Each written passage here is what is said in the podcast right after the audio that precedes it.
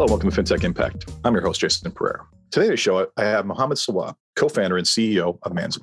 Manzil is a Canadian-based Islamic banking and finance platform. I had Mohammed on my other podcast, Financial Planning for Canadian Business Owners, to go over the fundamentals of Islamic finance and how they differ from traditional Western finance. We're going to touch upon this here, but if you want to know more about that, by all means, check out the other podcast. It was very well received. But specifically today, I brought him in to talk about not just Islamic finance, but how he's using fintech as a platform for distribution of Islamic finance tools. And with that, here's my interview with Mohammed.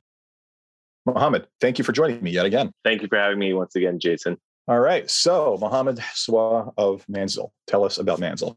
So, Manzil was established basically based on a problem that has been ongoing, not only personally, but of course within the community. As you know, I, I've, I've been an advisor in the past. I've been working at the, the large financial institutions and just running into the same complaints with respect to financial products, especially on the financing and the investment side, where nothing was available to this demographic. And so Manzil was created to really fulfill that gap of the 1.6 million Muslims that are here in Canada today, so that they can not only just that, that are currently financial excluding themselves, but actually get into right uh, home ownership and wealth management solutions um, and start to build their wealth for the very first time as I said, we went into a deeper dive on uh, Islamic finance uh, in my other podcast. direct people to that in the links.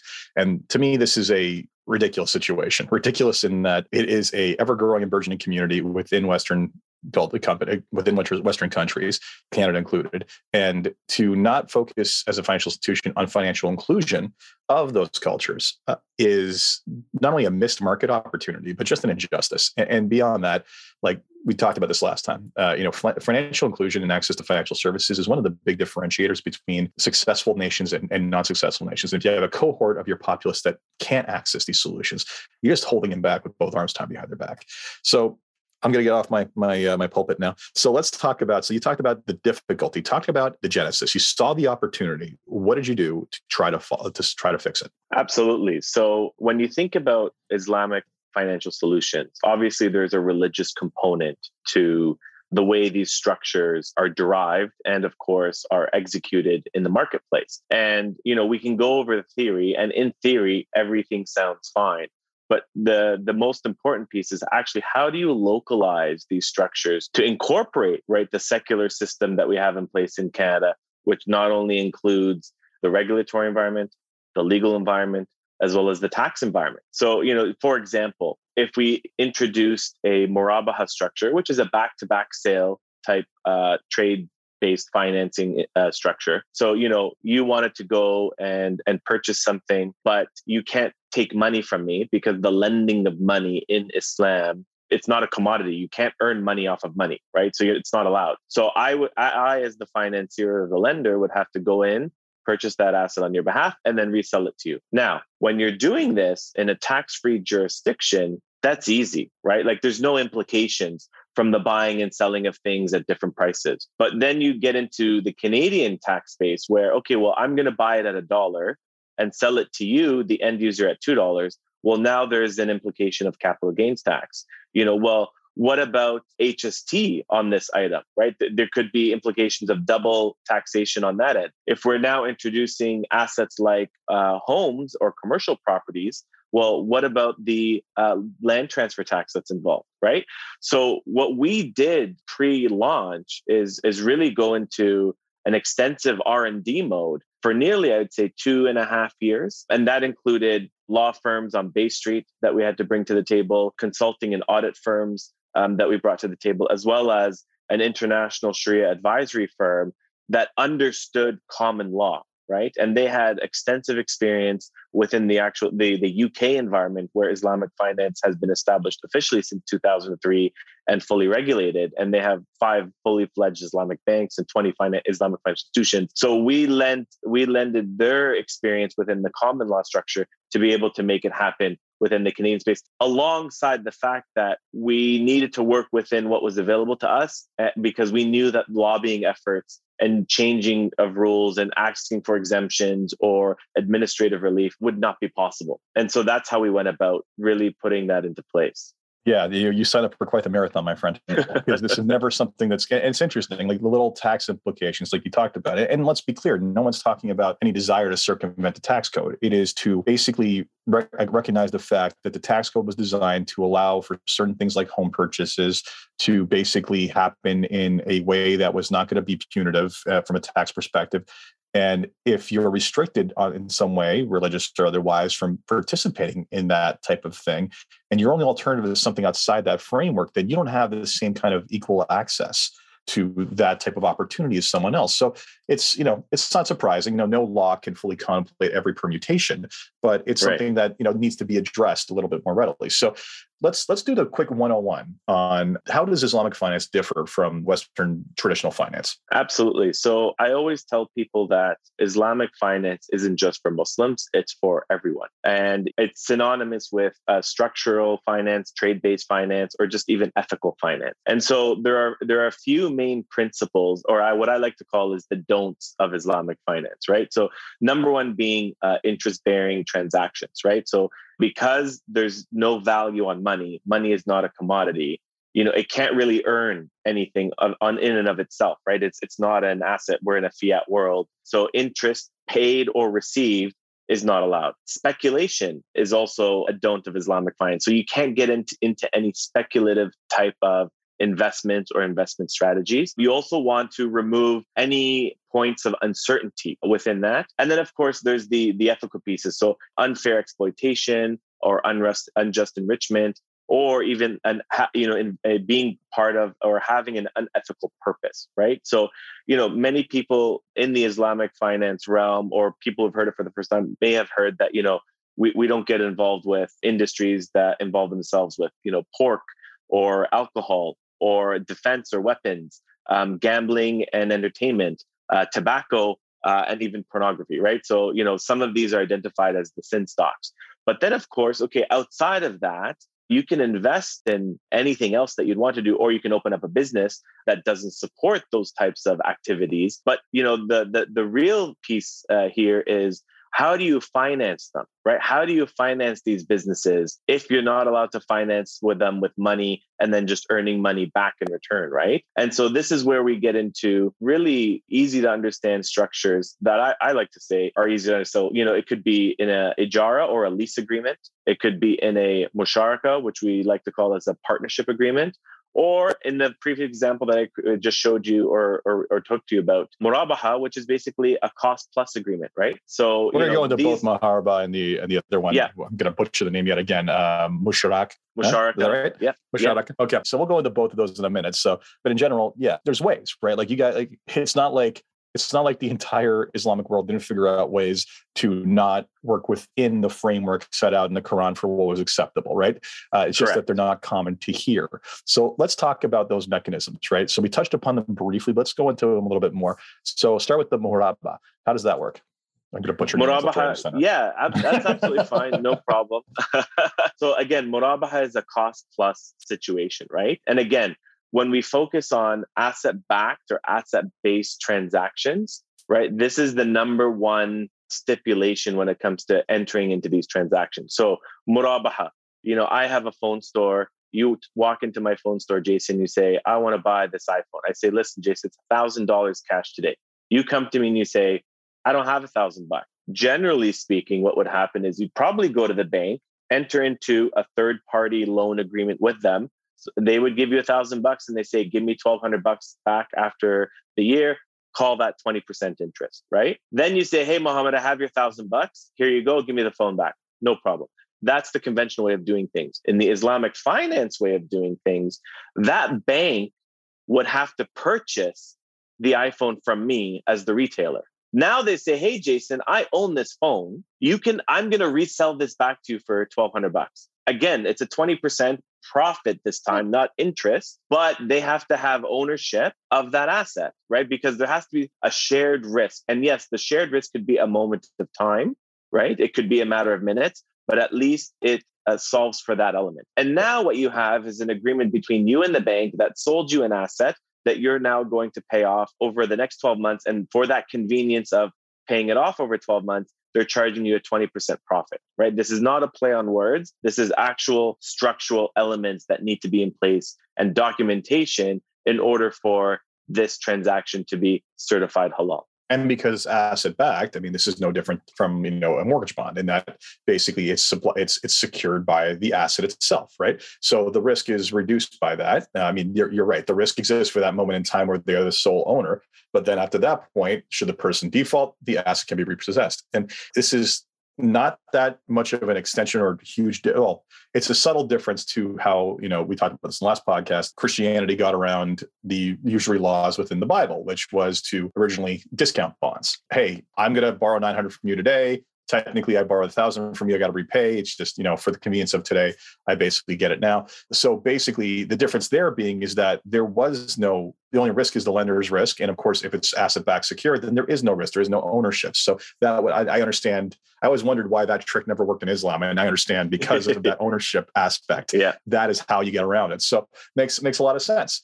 So and, and there's a huge misconception out there about recourse on the asset. Like there is full recourse mechanisms on the as, as the lender because I come across this all the time. A lot of people think, oh well, in Islamic finance transactions, you because you have to be fair and you don't have to be you can't be unjust. You can't go after. I'm like, who said that? Like in Islam. So like is it you, unjust to repossess a house that wasn't their mortgage wasn't paid? That's not unjust, right? right. And, like, and even then, and even then, if the bank sells it, you still get your net equity after all the costs and Absolutely. everything, right? So how is that unjust? Like they're not taking your equity. Anyway. Yeah, I know. The unjust piece is, and we know the banks or financial institutions that that get into these types of contracts is they'll just tack on fees for the sake of tacking on fees, fair. whether it be admin fair, or legal.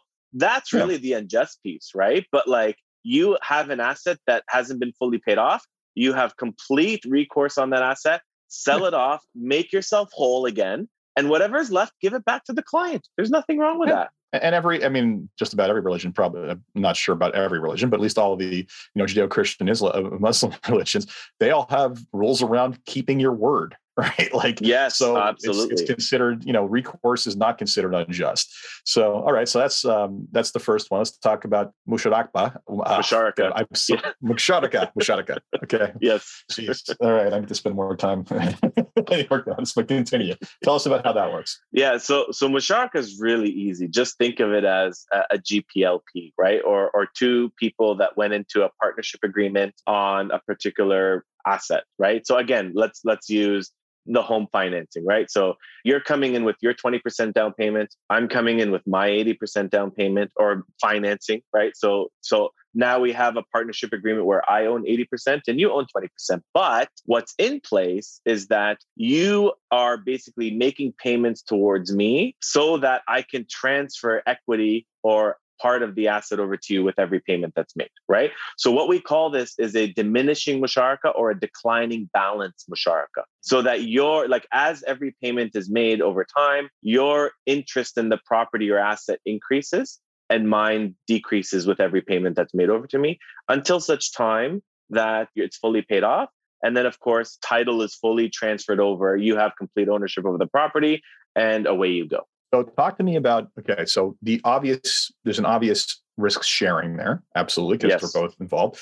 Talk to me about the risk mitigation for mm-hmm. the you know non-primary party here absolutely so for, when it comes to risk mitigation so again number one you can introduce clauses where you have the right to occupy the property we're mm-hmm. acting mm-hmm. as kind of like the silent partner and of course you have to maintain the property in a certain way it can't decrease in value with anything that you've done personally to to you know you can't just smash walls and, do whatever right? Um and of course you're you're paying for your your increased interest over time. Now when it, there's full recourse right? So if you if you breach a default of payment or even if you if you sublease it to somebody else or rent it out to somebody else which then damages the value of the property I'll be able to have recourse on that. You're responsible for property taxes. You're responsible for the upkeep, the maintenance, the utilities. No different than what we would have here, right? And then, of course, if we were in a situation where, let's say, we sold the property at a loss, right? Well, I'm first payee. So I need to make my uh, principal balance owed to me whole. And then, of course, whatever's left, I can go after personal if I need to be. But we all know that may not work because you're going to claim bankruptcy.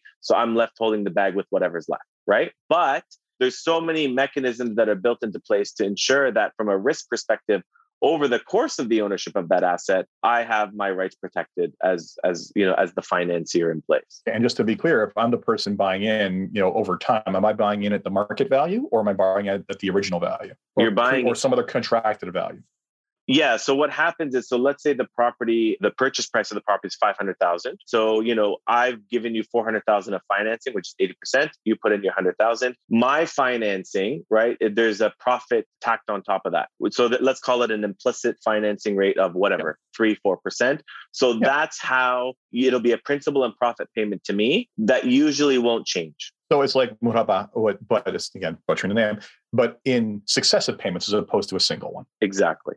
Exactly. So, I mean, it's a series of equity transactions in the end.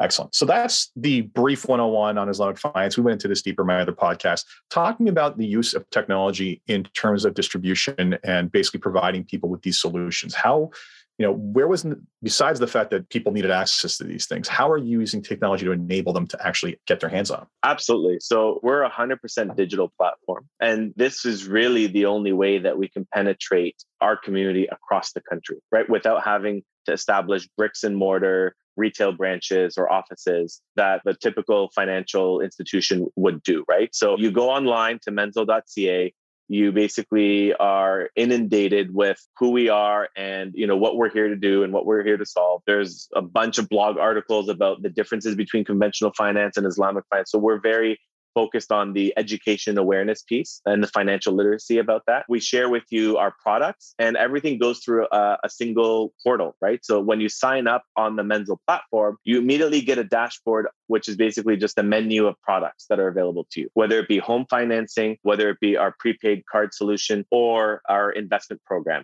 And so you would basically then go down that product route or that product, let's call it story, and sign up for it. And we basically guarantee that going through our platform, you don't have to worry about the Sharia compliant. Uh, you don't have to worry about whether or not you're you're entering into transaction that's in the gray space. Like we have taken care of that for you, so that you can sleep peacefully at night, knowing that your finances are in order and in accordance with your faith. So basically, at the end of the day, really, you're you're a conduit, right? You're a conduit in a, plan, a platform. You you obtain the the Islamic client who basically is looking for these solutions within the country. You base you then serve up everything you, you possibly can to them. Because I mean, frankly, when I say serve up, the reality is you're dealing with fundamental issues, right? I mean, looking at your website, it is basically payment cards and buying a house and and buying cars, things that the rest of us take for granted that there isn't friction to other than just applying for credit. So, where do you see it going from here? You're already in those spaces. What else is lacking in the current ecosystem that needs to be brought to the table for people who need to borrow or, or who need to operate in a halal manner? Yeah, absolutely. I, I, there's actually a plethora of solutions that are still required within the community. And number one is a deposits uh, like checkings and savings accounts and we can get into like why savings is pretty obvious on on the checking side too right like there's there's a deeper purpose uh, when it comes to just not enabling interest banks bank uh, interest based banks to use our money for the purpose of of you know generating interest. So there's that piece. Student loans. Well, that's curious huge... because I was going to yes. say, what's the problem? If the bank doesn't pay you interest, then technically you're not offside. But I see by extension, you're enabling them to get into usury, so therefore you're offside. Right. How you go quite quite the labyrinth you have to you have to, you have to navigate. But continue. Yeah, uh, you know, student loans or student financing is a oh, huge boy. piece, right? Like there was actually an article last year, I think, in Forbes magazine, or maybe it could have been the New York Times, About the and they income sharing packs or something like that. So income sharing agreements, you know, would yeah. fulfill would fulfill this, right? But they were highlighting this Muslim girl who got into like all the Ivy League schools, but didn't have the financing to be able to do it. So she was actually just like saying, I, I'm not, I'm not gonna get myself into three hundred thousand dollars of interest-based debt due to my faith just so I can go to these schools. So, and I don't think she had any scholarships, or maybe it was li- limited scholarships, but it wasn't a, a, full ride, right? So, so income sharing agreements, you know, can help this. But again, where are you sourcing the capital in order to be able to fulfill this right? So you know cap funding and capital attraction into these programs is a real big concern that we're still solving for. We do have access to let's call it retail based capital but at the institutional level is where you really need to get that good cost in place and be able to kind of launch this uh, at scale. Other agreement, like let's stay on the education, the education yes. one for a second. I mean, two pieces here. First off, the other piece is that debt is so interwoven into the U.S. system. Perfect example is, you know, I applied for grad school in a couple, a couple of Ivy League institutions because my test scores were good enough, but nevertheless, my resume probably was at the time for sure. But the second you apply to Harvard or Yale or anything like that, you get letters from Citibank and other places saying, by the way, you're conditionally approved for six figures worth of debt, assuming you get in, right? Yeah. It's like I didn't even approach them, but just just the submission of the application got me pre-approved by that financial institution, right? So wow. like the it's just the, the, mechanism is so intertwined that that's the norm. Now go back to what I mentioned briefly about inc- about the uh, income sharing. Maybe this was a couple of years ago, but several universities in the U.S. now have, have created programs whereby you can share some of your income, a percentage of your income, and it's a sliding scale based on how little. If you make little, you don't give a small, a large percentage. The more you make, the more you give. That basically goes to the university in lieu of the tuition cost, the, the exorbitant cost of education down there. And immediately that struck me as like, hey, this is a possible. This legalities around contracts and everything else, but this immediately is like there's a there's a there's a, a symmetry with what you're trying to accomplish here. And those are is that a solution that's been used in the Islamic world before? I don't know of any real life example elsewhere, but I know mm-hmm. that we've studied this as a solution, and we know that this can be a solution uh, that we can bring onto our platform as long as there is access to a decent rate of capital, decent mm-hmm. amount, and at a decent cost. And there's nothing wrong with that. And it's just it's just more fair when you think about it. you know, just well, I mean, absolutely. You don't want to stop somebody from getting an education, especially at, if it's a really good program and they can give back to society, right? Like human capital is, is what we really have here in the, in the Western world. Well, and part of the message there was that it's you know it's a diversified portfolio of of, of jobs, right? So and no one really knows what there's there's definite indications that if you take whatever program, whatever school odds are your income's going to be higher and cor- correspondingly in other places. But the argument made was that, hey, the school is actually a little bit safer. Like the school is safest by taking, you know, your debt. But the second best step is is essentially, hey, if we just take a if we take a slice of everybody's income when they get out and, and reduce our cost here, if we diversify enough, we'll probably bring in about the same amount of money. Mm-hmm. And we'll do it while letting people live their lives and not basically crushing them under student debt. Yeah. And you know what? Like the, the US is there's obviously a huge debate around uh, you know the, the loan forgiveness on the student side and all the stuff and mm-hmm. but like i don't know if you you knew this but like uh, student loans like even if you were to go bankrupt personally you cannot get away the US? in yeah, the us away. It's insane. you can't get away from the student debt that you that you have right um, and actually, I had a friend that went to Harvard. Their endowment fund is, is the largest in the world. And he was actually getting a loan from the endowment fund. But the rules around him paying back are super egregious. Like basically, here's 200,000 at let's call it 8 to 10%. And you cannot pay this back early even if you wanted to. You still have to pay us whatever the 25 years of interest on this loan was. Imagine entering why... into agreement like that because you don't have a choice. Wow. This is why there are so many advisors down there who specialize in dealing with student debt because it is it like not only that, I mean, every program I've ever heard for for forgiveness or whatever has all kinds of complexities. So anyway, we can go on. That's that's a separate episode. Again, let's go back to the core. So student student debt, clearly an area or student enablement of people to go to post-secondary educations is, is yeah. an area that you basically identified. What else? What else is there that you want to expand it into? Small business financing. Oh yeah, big time. Inventory yeah. financing, right? Anything associated with you know how many professionals like doctors and dentists that want to set up their own practice, and the banks have these great programs in place, right? For for these professionals, but at the end of the day, right, they don't enter into it. They'll maybe get into uh, like they'll just share their friend's practice on a revenue basis and not actually have any ownership. All of these things restrict you from building wealth over time and giving back to society employing like creating jobs right? Like there, there's so much restrictions when it comes to the potential gdp that could be created from this group. You're hindering it and Yeah. nobody wants to get involved. Oh, nobody wants to solve for this problem at scale. Well, I'm glad people like you exist because the reality is, you're going to help enable that group. Because again, the why people and we discussed this in the previous podcast. Typically, immigrants are predisposed to starting businesses and and usually are are you know if you're bold enough to be willing to relocate your entire life, you're usually bold enough to be willing to take risk.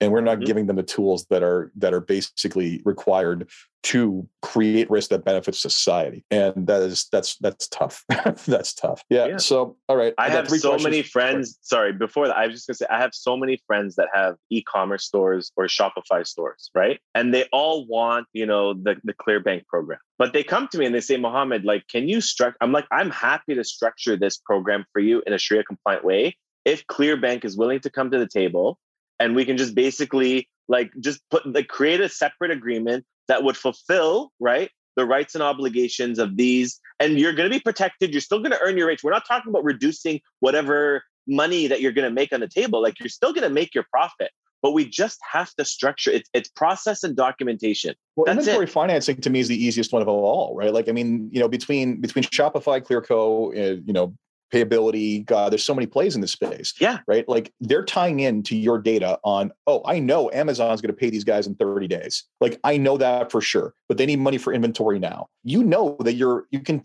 again, and I think you know, going back to what you've taught me on this, all they have to do is technically take ownership of the inventory for a moment in time Yeah. and facilitate that. And they're making the exact same money. Like it, it to me, it's it's shocking that this isn't like I don't think this is that hard a coding issue. I don't think this is that hard a contract issue. Like No, just it's turn not. your lens to it. Like my God. Anyway, There's even no something simpler than even taking ownership of the inventory. There's something called a wakala or an agency agreement. I could actually be the custodian of your funds and basically say that give me this amount of money and I will give you this amount back because you're basically allowing me to control your money, right? And that and like we could create just an agency agreement that's in place where I'm the custodian of those funds. I'm going to turn it into a profit and I'm going to give you this money back plus some. Yeah. Okay. It's uh, equal parts equal parts inspiring and frustrating to hear this because it's just there's more than one way to swing a hammer on this. Anyway, so before we wrap up, three questions I asked everybody. First question is: If you had one wish for something to change in your company or the industry as a whole, what would it be? Oh man, I would be more of an industry. I would love to establish an Islamic finance regulatory framework. Interesting. Interesting. Uh, yeah. I mean, I, I could see simply being even just an offshoot of the current regulatory framework. So that would not be a threat. It's just a just a just Well, that's that- what they did in the UK, right? You have the FCA, and then from the FCA, they created a separate body that said, here's the rules around how we want Islamic finance to happen. And we're going to regulate that, but we're also going to allow banks to be able to do it. And yes, we know that you need X, Y, and Z exemption. Like the main exemption they made was the double land, double stamp duty, which is basically you can't be taxed twice on the same transaction that's being conducted as part of one deal. That's it. So they abolished double stamp duty and they say go ahead, because murabaha is used in 80% of Islamic finance transactions. Right? You, you covered 80% there. There leasing- there's the there's the 80-20 rule right there. Less than 20% Right? of logistical problems are basically cover 80% of the market. Well, Right. crazy. So if that was one wish, I would love to establish that. Fantastic. Second, uh, well, I mean, and I would say fantastic from the standpoint of, quite frankly, if there was a regulatory body, then that's the body that could work with the government to solve for these problems more effectively. Anyway, second question I have for you is what's been the biggest challenge in getting the company to where it is today? I think the biggest challenge has just been overcoming the preconceived notions that people bring to the table about Islamic finance because it's all wrong, actually. Like what they think needs to happen for these transactions to be working models in the marketplace is completely, I don't know who educated them. I don't know where they got their information from. It's absolutely like it's it's actually a joke, you know what what they think Islamic finance is and how it would work in Canada. And the best part is like we have real deals in the market, and we just show them like here it is. It's it's happening. We didn't ask for any law. We didn't lobby. We didn't ask for any exemptions.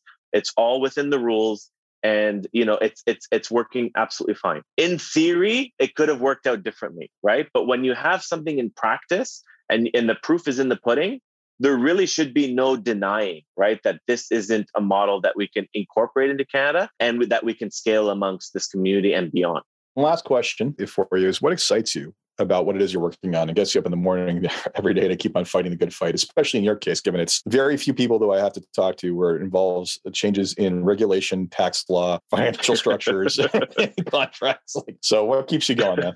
Honestly, I, I think what keeps me going is the community. The community themselves, every time they hear about me or they engage with me, it is a burden. Like they they 100% say, Mohammed, this is like you have the burden of the community to make this work. But that in and of itself, that challenge excites me, right? Like I love problem solving and we have had our ups and our downs. We've had barriers that we thought would be impossible to break through but we got through with it. And and it's not just me but it's it's the team that i've put around me that has been able to to assist uh, on this. And so the community itself with their support and them basically telling me that this is their only chance or their last chance they think and their last hope that something like this can come to full scale is what gets me up in the morning to be honest. And unfortunately many immigrant communities when they come in have to basically not just you know adapting one is one thing but there's certain things that the don't have to be adapted that frankly just it hurts no one to change some rules to basically enable what's necessary and, and frankly yeah that's a hard it's a hard battle to fight so i commend you for it and encourage you to keep you. going thank Excellent. you thank you yet again two two fantastic podcasts in a row appreciate it excellent so that once again, that was Mohammed Sawah of uh, Manzil. Hope you enjoyed that. And as always, if you enjoyed this podcast, please leave a review on Apple Podcasts, Stitcher, SoundCloud, Spotify, or wherever it is you found this podcast. Until next time, take care.